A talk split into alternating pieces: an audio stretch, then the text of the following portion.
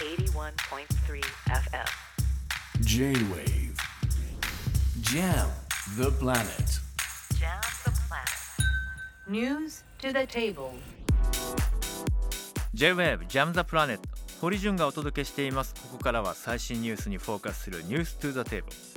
今夜はオスプレイ墜落から1週間。日本に住む私たちが今考えたいことをお送りします。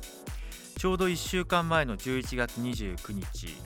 鹿児島県屋久島沖でアメリカ空軍の輸送機オスプレイが墜落する事故がありました、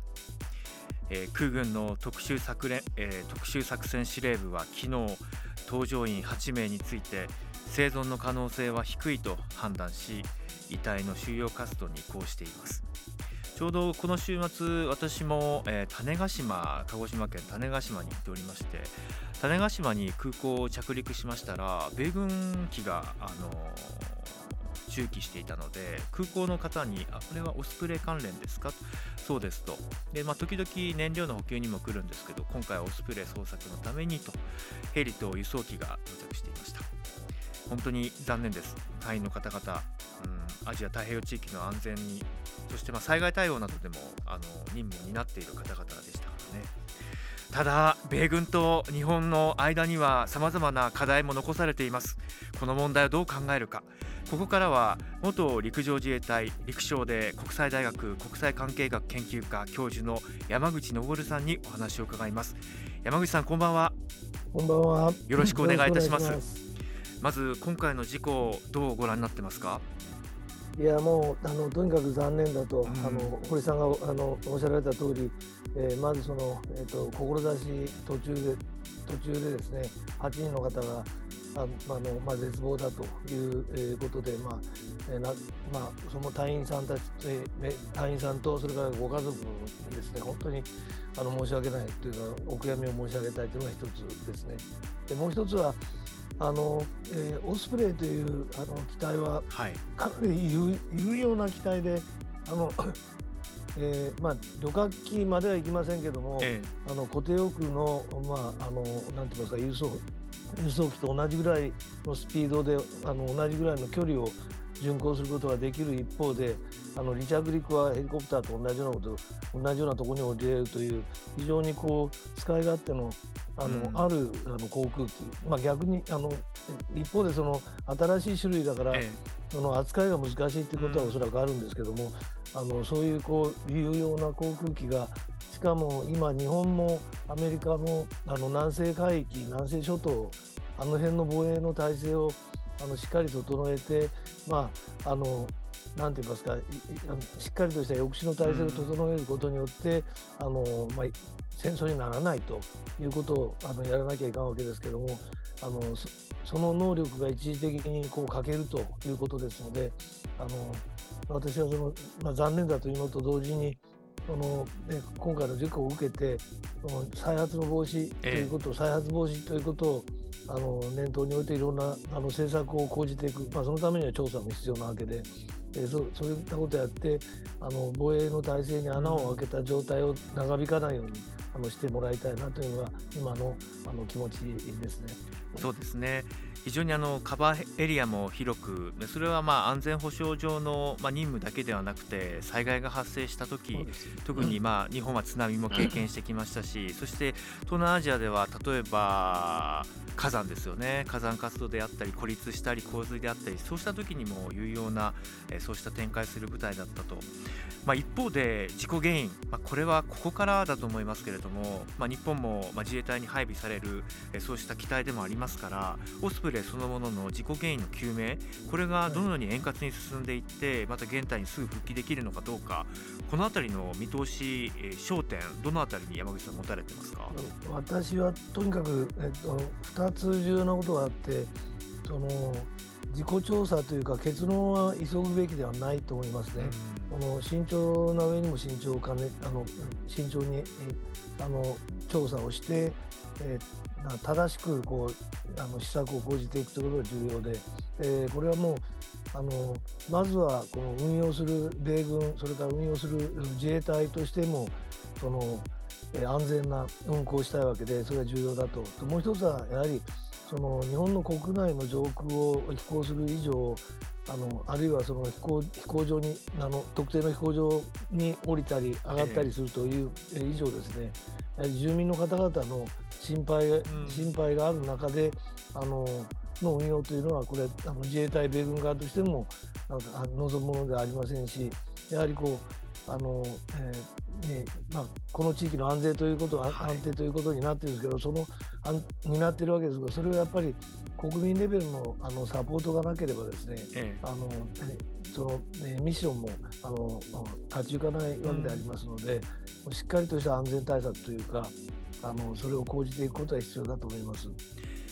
あの日米間の間での情報共有のあり方についてはやはり壁があるという指摘をされる方もやはり多いですし、まあ、はい。防衛閣僚の方々に聞いてみると、まあ、その壁はあるものの全く意思疎通ができないわけではないんだという声なども聞こえてきて実際にまあ自衛隊にまあ陸将を務めてこられた山口さんだからこそ考える日米関係の情報共有のあり方や連携のあり方課題点は何でどう改善していくべきものがあるのかこの辺りはどう考えればよろしいですか？あの私はまあヘリコプターにはもう多少は乗りた乗りましたけども現役の時に一番あのやまああの力たおそらくエネルギーの80%以上は日米同盟の管理というところにあの割いてきてでそれの一番重要なところは認識を共有するということなんですね。えそれが日日米ともにあの外交官もいればあのいわいわゆる官僚もいるし政治家もいるしあの軍人自衛官というのもいてそれがあの日本語の中でも違う言語を喋るわけですね。ええ米軍のなアメリカ側でもあのやはり違う種類の人たちがええあのコミュニケーションをしてあのなんて言いますかあの認識を共有するわけですからそこは結構あの、えーなんとかそこの間にやっぱ通訳がいるなという感じを私は現役の時は思ってましてあのだから日米の間だけではなくてあの、えー米軍と米政府日本の自衛隊と日本の政府あるいは日本の自衛隊と米政府とかですねそういうこうあの間でその、えーい意識を共有するっていうのはあの結構難しいので、うんもう普段の努力がなければできないと思います。うんあの今回は協力がなければその成果得られないのは明白ですね。そのえー他方で今回はですね日本日本側がそはいの協力できることが随分あると思うんですね。えもうえー、と目撃証言もいっぱいありましですすよね。はい、それからあの、えー墜落に至るまで、えー鹿児島のおコントロールタワーを介してあの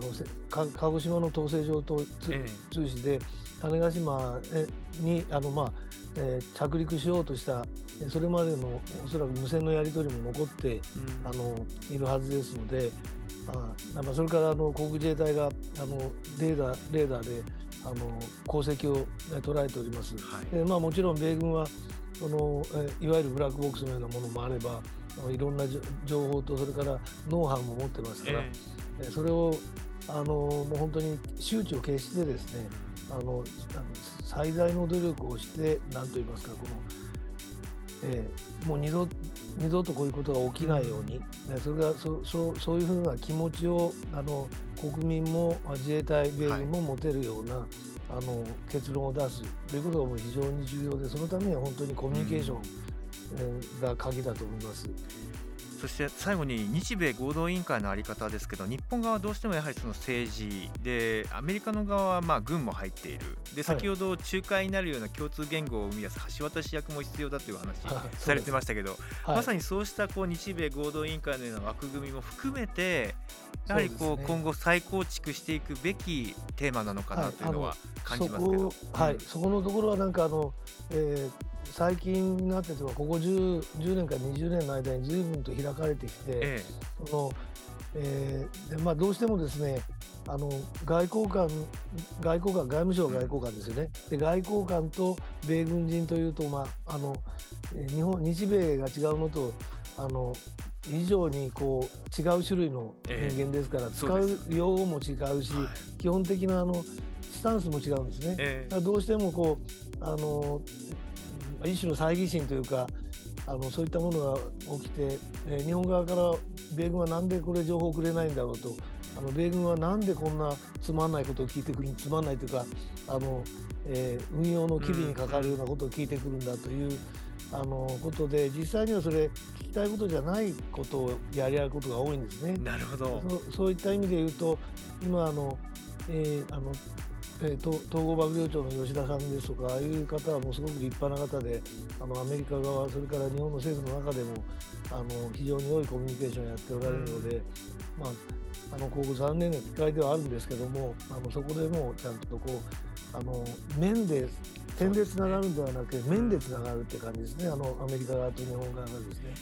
でそういうことをやらなきゃいけないと思います。山口さん、はい。限られた時間でしたがありがとうございました。ぜひまたお話聞かせてくださいありがとうございます。ありがとうございました。ありがとうございました。どうも失礼します。失礼します。今夜のニュースツーザテーブルはオスプレイ墜落から1週間日本に住む私たちが今考えたいことをチェックしました。J-Wave Jam the Planet